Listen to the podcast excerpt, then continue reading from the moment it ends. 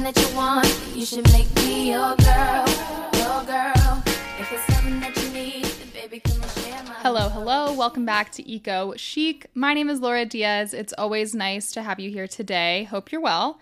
I'm really excited because today we are speaking with Dr. Jessica Hernandez. This week, her book, Fresh Banana Leaves Healing Indigenous Landscapes Through Indigenous Science, was released and has been so, so well and widely received. I've been looking forward to speaking with Jessica for quite some time, and I'm so excited to bring this conversation to y'all today because it is so powerful and I feel like we cross a lot of different topics. Let me give you a little bit of background. Dr. Jessica Hernandez is a transnational Indigenous scholar, scientist, and community activist based in the Pacific Northwest. Her academic background is interdisciplinary, so she has studied marine sciences and forestry, but generally her work is grounded in her Indigenous cultures and the ways of knowing through her community. She advocates for climate, energy, and environmental justice through her scientific work and her community work, and strongly believes that Indigenous sciences can heal our Indigenous lands. We talked today about that concept of healing landscapes, and it was a conversation that I don't think I have engaged with in depth with such an expert before. And one that really impacted me on an emotional level. Just this concept of people connecting to the land more deeply. And what does it mean when we say healing landscapes?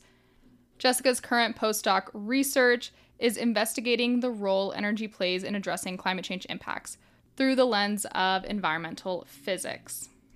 I first became familiar with Dr. Hernandez's work sometime last summer. I came across a tweet of hers that was somewhere on my timeline shared, and I learned that a lot of my friends in this space have been fans of her research and advocacy for a while.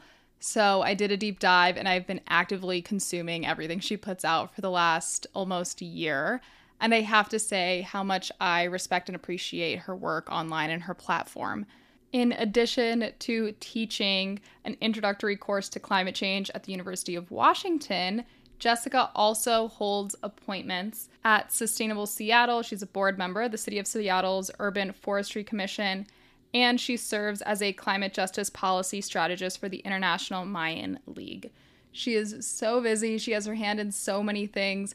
And I feel like she does such a beautiful and eloquent job of explaining this really interesting space that she holds, being an advocate and so deeply involved in her Indigenous community, as well as taking that knowledge and that Indigenous science and making it a point to involve it in every academic and Western space that she can. Like I said, I was really, really looking forward to speaking with her. It's a conversation that has impacted me and just really feels like such a gem of a convo. I hope you guys are going to really enjoy it. We cover topics like what it means to truly heal landscapes. We discuss ecofeminism, which is a topic I get a lot of questions about, and I'm glad we could unpack it further. Ecofeminism is such a cool concept, and I'm glad we got to talk about it. And Jessica and I also talk about this concept of Indigenous science not necessarily being something we need to label as a specialty area or a specialty knowledge base. It should be something that's deeply integrated in all of the work that comes out of any sort of climate solution space. Again, this was a really beautiful, holistic conversation that I think y'all will really benefit from, and I hope you deeply enjoy and you learn a little something.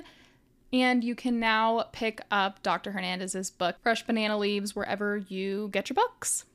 If you do enjoy this episode, make sure you share it with a friend. Make sure you share it on your Instagram story and tag me at Eco Chic Podcast. And if you want to interact, all of my links are always in the show notes because I like to know what you think of the episodes. You can rate and review and subscribe and follow the show on Spotify and all of those great things because I love showing up for you every single week. I feel like I have so much to share with you guys, so much goodness is coming, and I cannot wait. Let's get into it. Please enjoy today's conversation with Dr. Jessica Hernandez, all about healing landscapes and Indigenous science. Jessica, welcome to Eco Chic. I'm so happy to have you here today. Yeah, thank you for having me, Laura. And, you know, it's a privilege and honor to be in your podcast. Thank you. Thank you. I want to first start off by saying congratulations again on your release week. You've been so busy, and the book seems to be so well received already.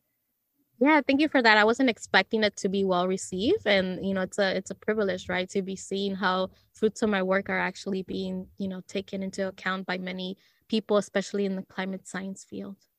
Yeah. Well, congratulations. It is such a labor of love to write a book in the first place, I must imagine. Not that I've done it before, but I imagine that you have really poured yourself into it and you can really see it in the book that it is such a blend of mixed experience and thoughtful academia and you just have such a way with words. So thanks for putting it out into the world.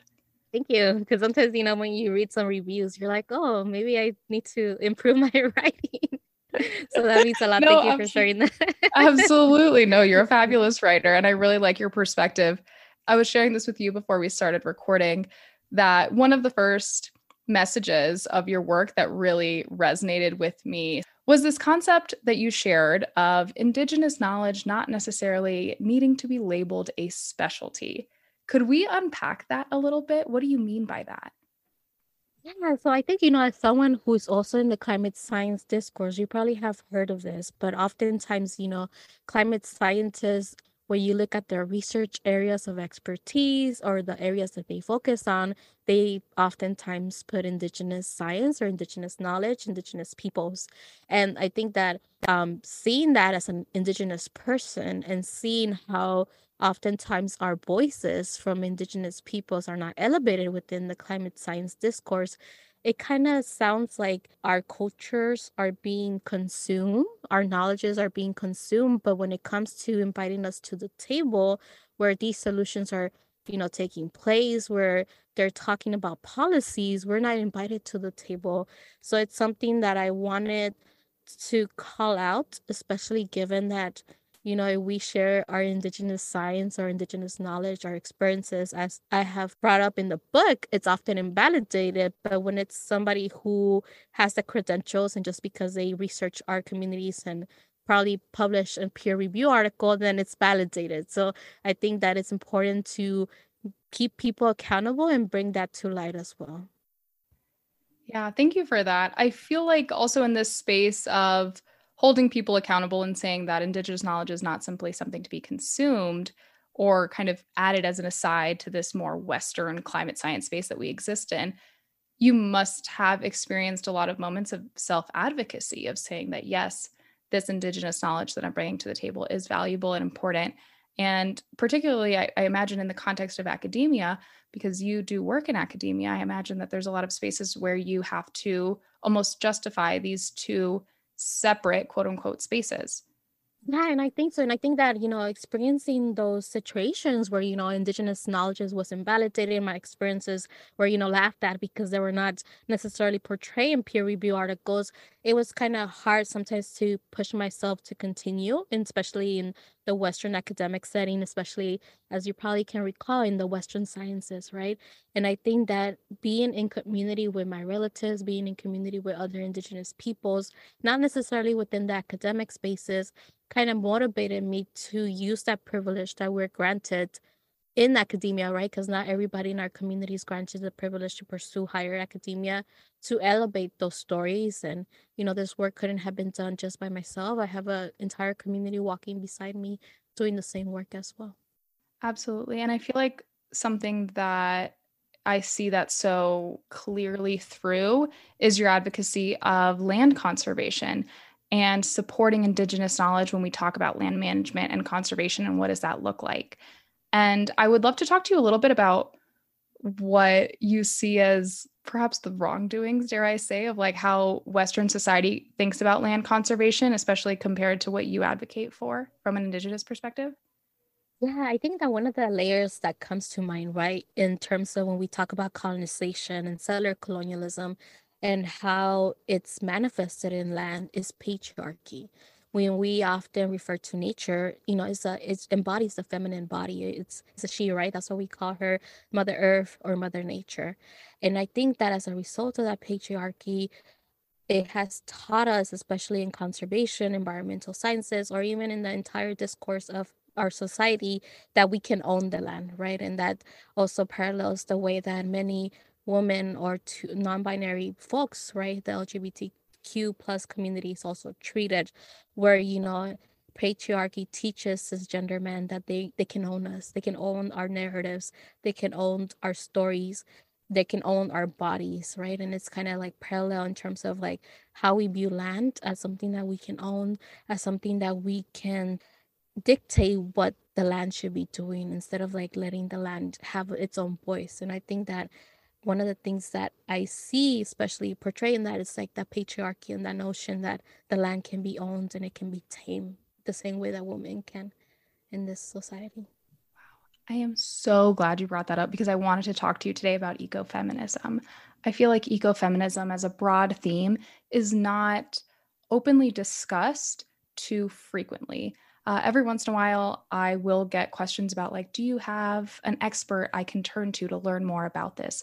And it's really difficult to explain because sometimes ecofeminism is discussed as this kind of philosophical idea and as this theme that needs to be understood from a super high level of thought. But frankly, it's something that you see all the time when you are more deeply understanding land conservation, uh, even in, the space of like, why do we have national parks and why does colonialism justify public spaces being um, kind of honed in on when they are truly indigenous spaces? So I, I would love to talk to you more about ecofeminism. I'm so glad you already brought it up because I've been dying to hear about it. At a very high level, how would you define ecofeminism? I guess for me, the way that I define it is ecofeminism is just the ability to elevate indigenous and, you know, especially women voices. And I think that with ecofeminism, we do not separate that nurture versus nature. Oftentimes, you know, with ecofeminism, I think that it also it also includes men in the discourse. It of course includes our LGBT relatives, but oftentimes because it has that feminist word in it, right? We're kind of um like you were mentioning, we attach it to the philosophical way of that word, right? Feminism. And I think that when we look at climate science, we can see how ecofeminism is not talked about, right? It's kind of hard to find women leaders or women experts in the climate science field when we see who are the people given a seat and highlighted in you know television broadcasts news articles and everything it tends to be like cisgender men and i think that we ecofeminism we can actually heal our landscapes and we can also you know find climate solutions that will help us mitigate the impacts of climate change but yet like you were mentioning it's kind of like there is this gap between ecofeminism and the climate change discourse and it's interesting to note that out loud as well. Yeah, thank you for that. And I think something that you mentioned just now that has really struck a chord with me as well is this concept of healing our landscapes. Because when we talk about that in a climate science perspective, it is very much like how do we support carbon sequestration? But that's not really the root of the phrase healing our landscapes. It is much more about people and connection to the land and not to project onto you or how you feel about what it means to heal our landscapes. But there is a broader conversation a lot of the time that needs to be had between climate change and actual people and societies and these relationships that are intergenerational that that help you understand how you actually relate to where it is that you are. So could we talk a little bit about what it means to heal the land? Like what do we need to heal from? Yeah, thank you for bringing up that question and for the points that you also made.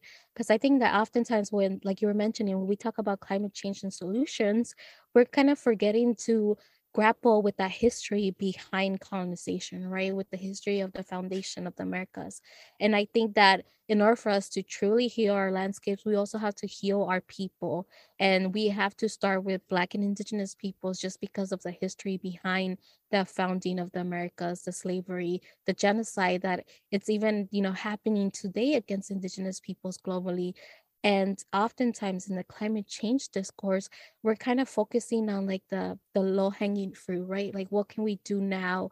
And obviously that's important, but in order for us to truly address climate change and into its entirely, we have to heal the roots, right? We have to get to the bottom of that tree that's causing the tree to die or to not survive those extreme weather changes. And I think that with climate change solutions and the discourse, it goes back to who's actually invited at the table and when they're invited, if they're actually being listened to, because oftentimes we just feel tokenized, right? And I say we, you know, all the marginalized voices that have been left out of the climate change discourse because you know we're invited to talks we're invited to be you know have a seat at the table.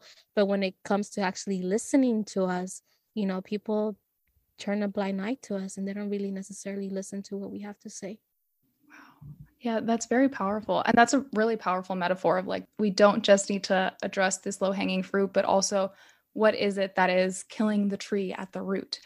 And i also really like that you keep going back to this phrase of having a seat at the table because there's also sometimes this otherness almost like you were saying earlier about indigenous knowledge being specialized knowledge which it should be something that we're integrating into all of our work western or otherwise. But even saying having a seat at the table there's sometimes this thought that indigenous solutions or indigenous goals for healing landscapes are not the same as those that are being discussed at this broader table of climate solutions, which also doesn't really make sense. Yeah, I think that it doesn't make sense because you know oftentimes we try, and I think it goes back to what we um, prioritize in our society, right? Which is capitalism, which is democracy, which is patriarchy, and I think that because a lot of indigenous values, and I can speak for my communities, do not necessarily align with those values that we have as a Western society or a lot of nations do, right, outside of the Western world as well. You know, they make it as other eyes, right? They, like you were saying, they kind of make it other um, something as other. I don't know if that's making sense, but you know, it's not necessarily being integrated in mainstream environmentalism or in the climate change discourse. And I think that when we start seeing that we have to unpack those layers that are causing climate change to not necessarily find solutions, but you know, it's amplifying those impacts, then we can start to see how indigenous science, how indigenous knowledge systems can actually help us heal and find solutions that are not necessarily going to undo everything that climate change has done because you know some impacts cannot be reversible but adapt in a way that we can stop more climate change impacts from actually happening in the future as we continue to live in this era. Quick break. I'd like to tell you a little more about one of our supporters the oregon state university ecampus with sustainability at the heart of its mission, Oregon State strives to create healthier people and a healthier planet. Joshua Chan Burgos embodied that mission while earning his bachelor's degree in sustainability online with OSU eCampus. His life experiences have taken him from his native Puerto Rico to Asia to Ohio and to Florida. Studying online and traveling the world taught him practical ways to make an impact, like advanced technique in sustainable agriculture or how to create an ecological restoration plan. Like so many Oregon State graduates, Joshua now uses his skills gained online not only to impact his local community, but also in his career.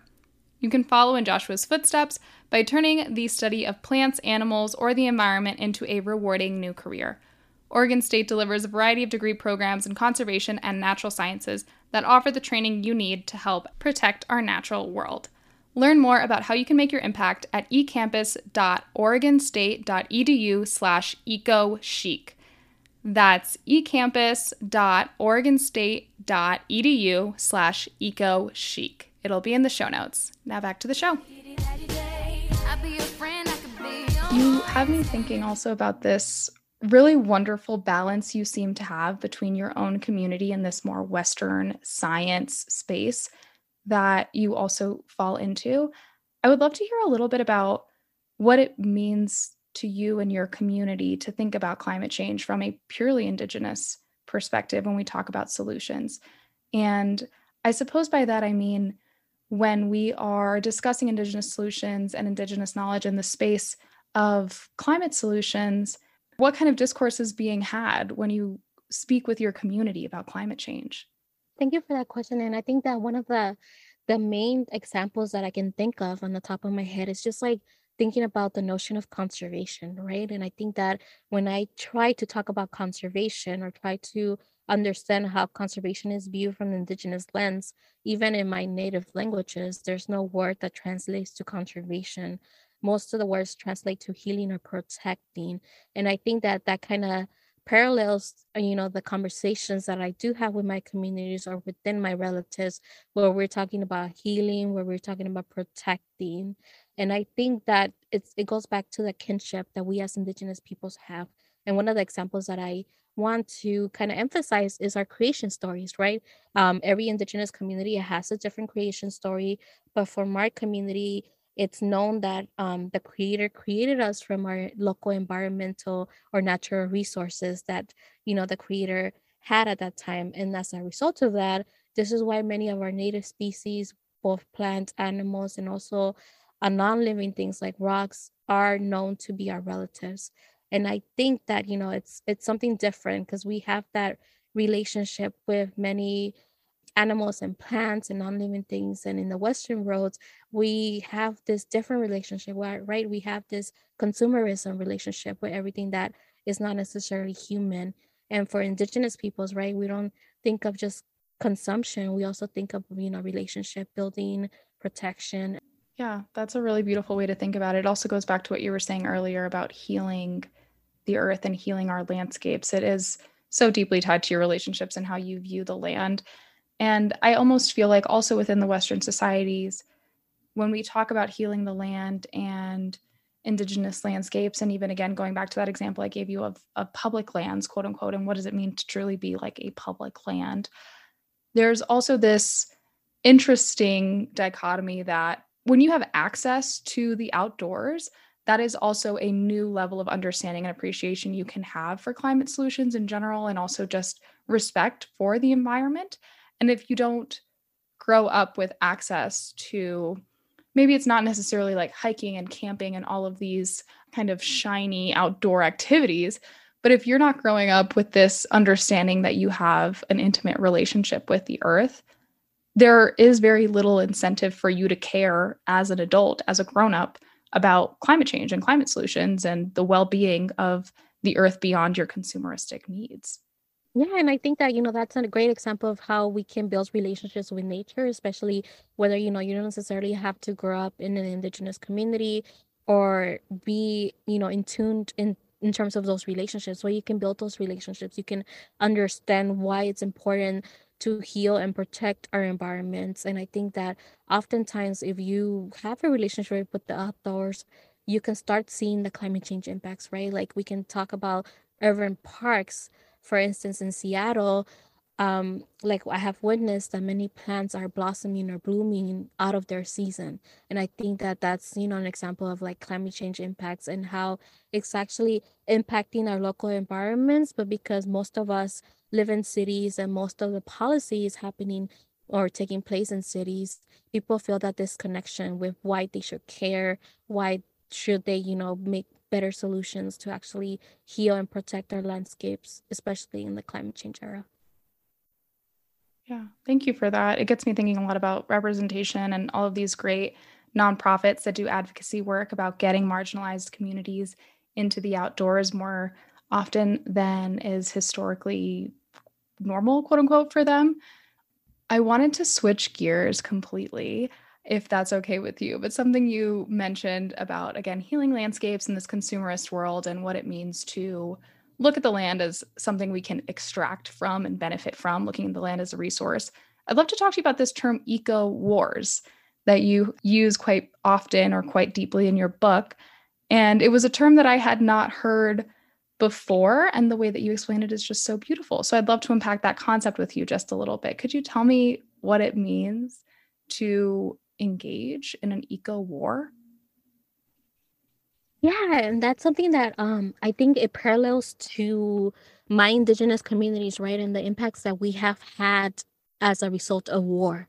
And oftentimes in, you know, going back to my Maya Ch'orti' communities, we experienced a, the Central American Civil War, which has been coined as a genocide actually by the United Nations because it targeted indigenous Maya people or other um, indigenous communities from Central America. And I think that as a result of that, we tend to coin it as a war, right? Eco wars is just a continued genocide that's happening against our landscapes, against our animal relatives, our plant relatives. And I think that as a result of that, we see us being in war, right? Especially when we're protecting and healing our environment. Even going back outside of the Central America and, you know, contextualizing into the United States, we see how indigenous communities are actually treated when they're leading res- peaceful resistance movements to protect their landscapes, to protect their environments, they're met with violence. They're met with these war tactics, right? That they're that you know this government actually uses at war, but then um, we don't necessarily call it what it is. And I think that calling it an eco war kind of allows us to see the reality that you know it's not peaceful to protect or heal our environments, right? We're actually going into battle. We're actually seeing many of our people be harmed because of these eco wars. And I think going to recent events, even the Ma- Maya Q'eqchi' community of Guatemala was kind of experiencing the eco war where they were actually going in opposition of these mines that were basically destroying their lands. And as a result the government met them with like violent resistance right? With like war tactics. And i think for our indigenous maya communities especially from guatemala el salvador it kind of resurfaces that war that we're still trying to heal from that can be traced back to in my case my father's generation and to our grandparents generations i think that as a result of that many of our communities my communities use the term eco wars to kind of refer to that resistance to protect and heal our landscapes and environments. That was so succinct and eloquent. Thank you so much for sharing that. There's this theme of generational trauma through the lens of environmentalism, which I think is really different about the way that you explain eco wars and then your long term desire to heal landscapes. And I'd love to hear a little bit about solutions you have for that. Like, what does it mean to truly heal from this? generational trauma of eco wars? That's a huge question. So I'm yeah. so sorry to dump that on you so nonchalantly. no, That's a major question. Yeah, um, but it's a, it's a powerful question, right? Because I think that in order for us to heal from the intergenerational trauma, we have to address the layers that colonialism has embedded in our communities or in our societies, right? Because I think that oftentimes um, when you view yourself as a non-indigenous person you kind of wonder why should i care about settler colonialism like but in reality we should all care about settler colonialism because it's a it's a basically why we have climate change impacts why climate change is accelerating at a higher rate than we can actually curve. And i think that in order for us to heal from the intergenerational trauma we have to heal our landscapes. And i think that um, oftentimes we forget that our environments also carry our trauma, but they also carry our healing. And I think that that's a result of, you know, our trees carry our memories, our land, our soil carry the memories that we have lived through. And just viewing the experiences that my father has, especially when we return to his paternal, you know, to my paternal ancestral lands, the environments kind of manifest those violent memories that he had as a child soldier, right? Because he was only 11 when he was forced to fight in the in the resistance movement in the guerrilla. And I think that in order for us to heal from the intergenerational trauma, we have to reclaim in a way our relationships with nature, with environments. Because I can say that, you know, my dad kind of fractured his relationship with the environment, especially in his lands, because he didn't want to in a way address those memories that you know his landscapes were bringing to him and i think that as a result of that he had to reclaim his relationship with the environments because he was trying to disconnect himself so that he kind of avoided having to do that the healing right because intergenerational trauma as you mentioned it's something that it will take years and it's hard to heal from and i think that it's an ongoing process for many of us especially as we reclaim our relationships with nature and i think as you were mentioning even with hiking and you know having access to nature it's something that some communities because they have been displaced have to reclaim that relationship as well. Wow. Thank you so much for that. That was a really powerful response. And i'm, I'm also just so enamored by this idea of normalizing these conversations that we're having because again, just going back to what we talked about earlier, there is this sense of otherness almost when it comes to environmental conversations, indigenous knowledge, this sense that you need to be connected to the land. And that is not as shiny and sexy when it comes to climate solutions as something like carbon capture. You know, like, you know, that they're on different levels. And it's not to say that one is worse than the other, but I'm going to tell you, I don't believe in carbon capture.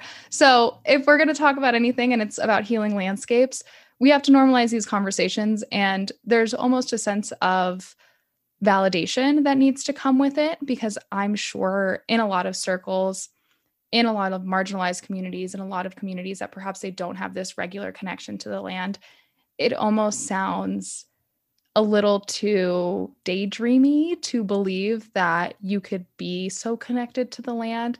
And it takes a lot of work and almost vulnerability on a really large community level to come to terms with this idea that, like, you have to get to know where you come from and you have to reckon with that in some way. There is always going to be healing to be had, and there's always going to be this space for you to better yourself as a steward of the land. Yeah, I definitely agree with you because I think that oftentimes, even when we look at restoration practices, right? And I think I kind of mentioned this in Fresh Banana Leaves. When we look at invasive species, we're taught that we have to aggressively remove them to the point that, you know, they're weeds, they're devil's plants. Like I've heard all these negative adjectives be used against invasive species, but that's not to negate that they actually have a negative impact on our environments. But as you were saying, people haven't really reclaimed their relationship with nature because if they had or they do, they will understand that many of these invasive species are actually their relatives, right? They're plant relatives that were also in a way brought to the Americas through you know that colonization time period. And as a result of that you know my elders have taught me that invasive species should be treated like displaced relatives because you know they might not necessarily be our relatives especially in our lands but they're someone's relatives. And I think that even pushing back the notion that people should reclaim their relationships with nature, should reclaim their histories, even though, you know, sometimes it's uncomfortable to reclaim your history because sometimes, you know, your ancestors didn't make the best decisions. They actually led the genocides, or, you know, it's a dark history to come grapple right against you know grapple with and understand and embody we have to do that in order for us to understand how we can move forward. And, you know, unfortunately, in this country, right, the United States, we're seeing how there's this notion that you know histories that do not comfort whiteness or do not comfort you know white fragility are being pushed against right and that's the whole critical race theory debate that we're seeing even though critical race theory is obviously not taught in in schools right but it's just that that wanting to ignore that you know the dark history that many people embody and that's you know and if we do that then it can help many people reclaim their relationships with nature and help us view our environment or even our invasive species differently as well. Yeah absolutely. I'm glad that you brought up this this uh, debate around critical race theory in schools and the need for a lot of that intergenerational trauma to just be put on the table. And if we are continuing to not talk about these things, there is a shame associated with wanting to reclaim some of those narratives. Not that I'm speaking for everyone that has ever experienced generational trauma, but unless you're acknowledging something, you can't really deal with it long term. And then on a high level, like we were saying earlier about having marginalized communities recognize and validate this need, there's also this sense of like, again normalizing these conversations there could definitely be this sense of of shame almost. And you know my my parents and my grandparents never spent time outdoors and i feel bad that i'm doing this or i don't feel like i need to do this or whatever it may be. And normalizing these conversations to say like if you feel a calling to do this if you feel a calling to like recognize this need to get outside and and experience the outdoors like you should do it. Yeah definitely. And i think that you know it's this that that shame right that oftentimes pushes us to not want to have those discussions, to not normalize those conversations because, you know, shame is obviously something that we don't like or enjoy experiencing. But I think that, you know, there there has to be us coming to that, you know, connection between shame and, and healing, right? Because obviously a lot of the intergenerational trauma, a lot of the things that we actually have to heal from, you know, there's a lot of emotions that are attached to that, and shame is one of them. So thank you for bringing that up also. Oh, thank you. I would love to close out asking you. I have two like thoughts in my head of things that I'm dying to talk to you about. First, I'd love to hear about the book. Why did you name your latest book, your new book, your first book, I believe, correct? Why did you name it Fresh Banana Leaves? So I named it Fresh Banana Leaves. I think the, you know, the easiest response will be that, you know, it's banana trees are actually displaced relatives, right? They're not necessarily native to Central America or to my maternal and paternal lands in Oaxaca, Mexico, and El Salvador. But because um, we have built that relationship with banana trees, they have become our relatives, right? So we integrate them a lot in our traditional foods, from our tamales to our teas to everything that we cook with. And I think the main focus of, or the main reason why I named my book Fresh Banana Leaves was because of a story my dad always shared with me. And I think that that story brings the teaching that nature protects us as long as we protect nature. So during the Central American Civil War, my father was 11 when he was forced to join the guerrilla. And I say forced because um, during the Central American Civil War in Guatemala and El Salvador. I'm not really familiar with the Honduras part of the history, but in Guatemala and El Salvador, the army was, you know, the government was using violent tactics that they had learned from the United States military to kind of bring fear to indigenous communities in the lower class because they wanted to oppose the oppression that they were facing. A lot of the oppression manifested from the land theft that was um, then used through land grabs to sell to international agricultural corporations to introduce monocultural plantations, right? And one of those plantations happens to be, you know, the introduction of banana trees. So because of that oppression, indigenous communities kind of rebelled against that, right? And obviously, even today, there's this fear and notion of like we have to stop the spread of communism because you know it's like it goes against democracy. And I think that it wasn't necessarily labeled, you know, as communism by indigenous communities. It was just them resisting against that oppression. But obviously, the United um, States used it as, you know, label it communism so that it can, you know, um, bring the support from the United States and other um, countries that oppose communism. So, because of that, my dad was forced to join the guerrilla, which was opposing um, side of the army just because you know if he didn't join the army he had to join the guerrilla in order to survive because you know at the age of 11 boys were recruited to fight because you know a lot of the men were dying in both sides. So because of that my dad you know was receiving his training by the guerrilla um, and in his encampment there was a banana tree. Um, there were several banana trees. For for some reason, my dad used this one banana tree to climb to get bananas for the rest of his um, you know, his friends or his companions, which were all children.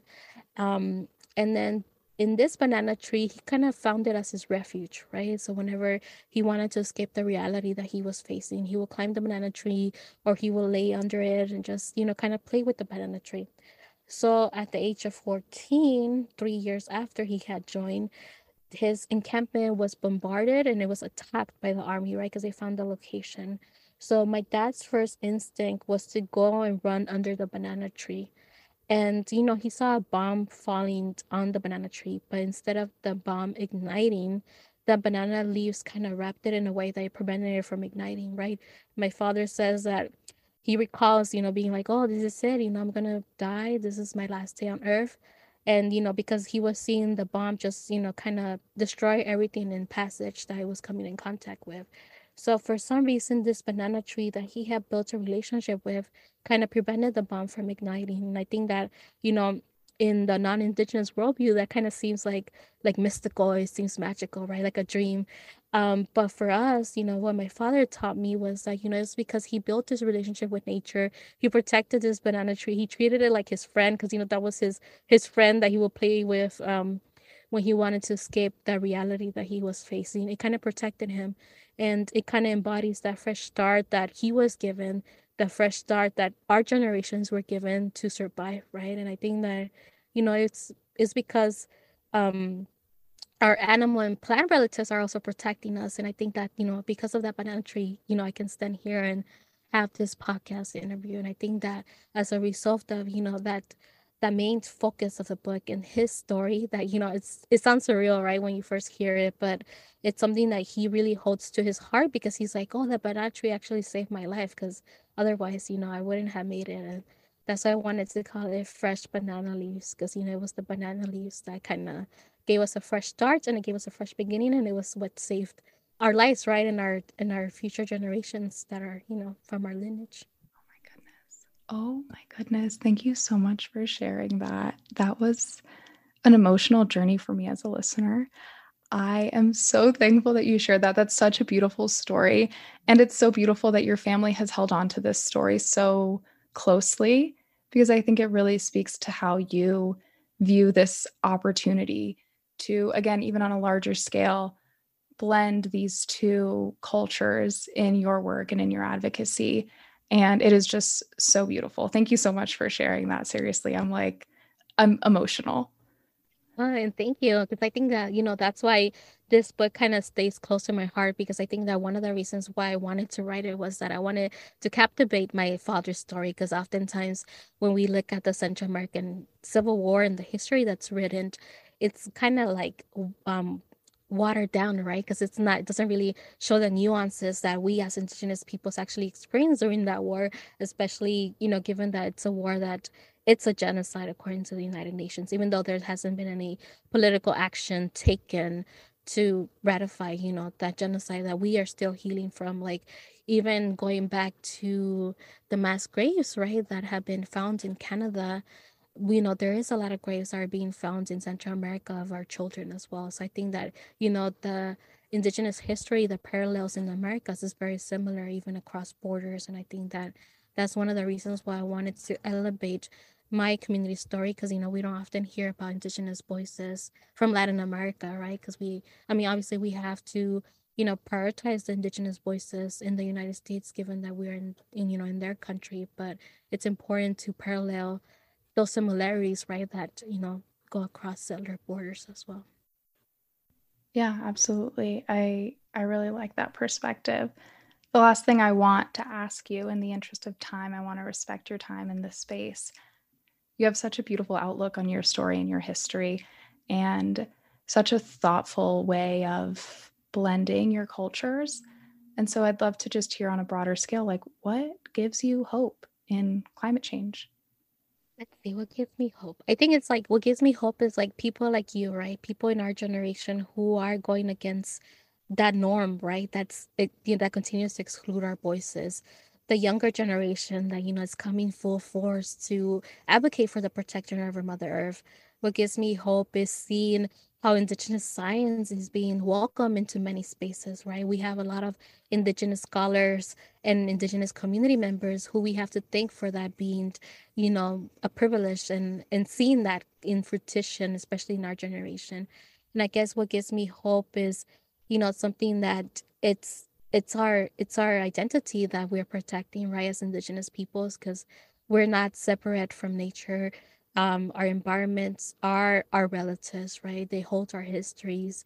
And I think, you know, seeing more indigenous representation in the environmental discourse, seeing how, you know, even in the White House, I know that it's a settler government, but we're seeing more representation of people of color. And I think, you know, it's like people like you and everyone else who is trying to go against the status quo, right? Because oftentimes when we do that, um, we're labeled as oh they're just complaining or they're angry but you know it's time for us to but obviously that's that's the pushback we're going to receive right? Because it's not the norm and i think that seeing other people do this type of work kind of gives me hope because you know one person cannot save the world but one person can plant seeds of changes and i mean a lot of people like you and other podcasts you know other environmental leaders are doing that so i guess that's what gives me hope in you know in the two minute answer. I'm just kidding that's wonderful. Wow. Well, thank you so much for sharing that. I think also this concept that it's not one person that's going to change the world, but a lot of us are planting the seeds.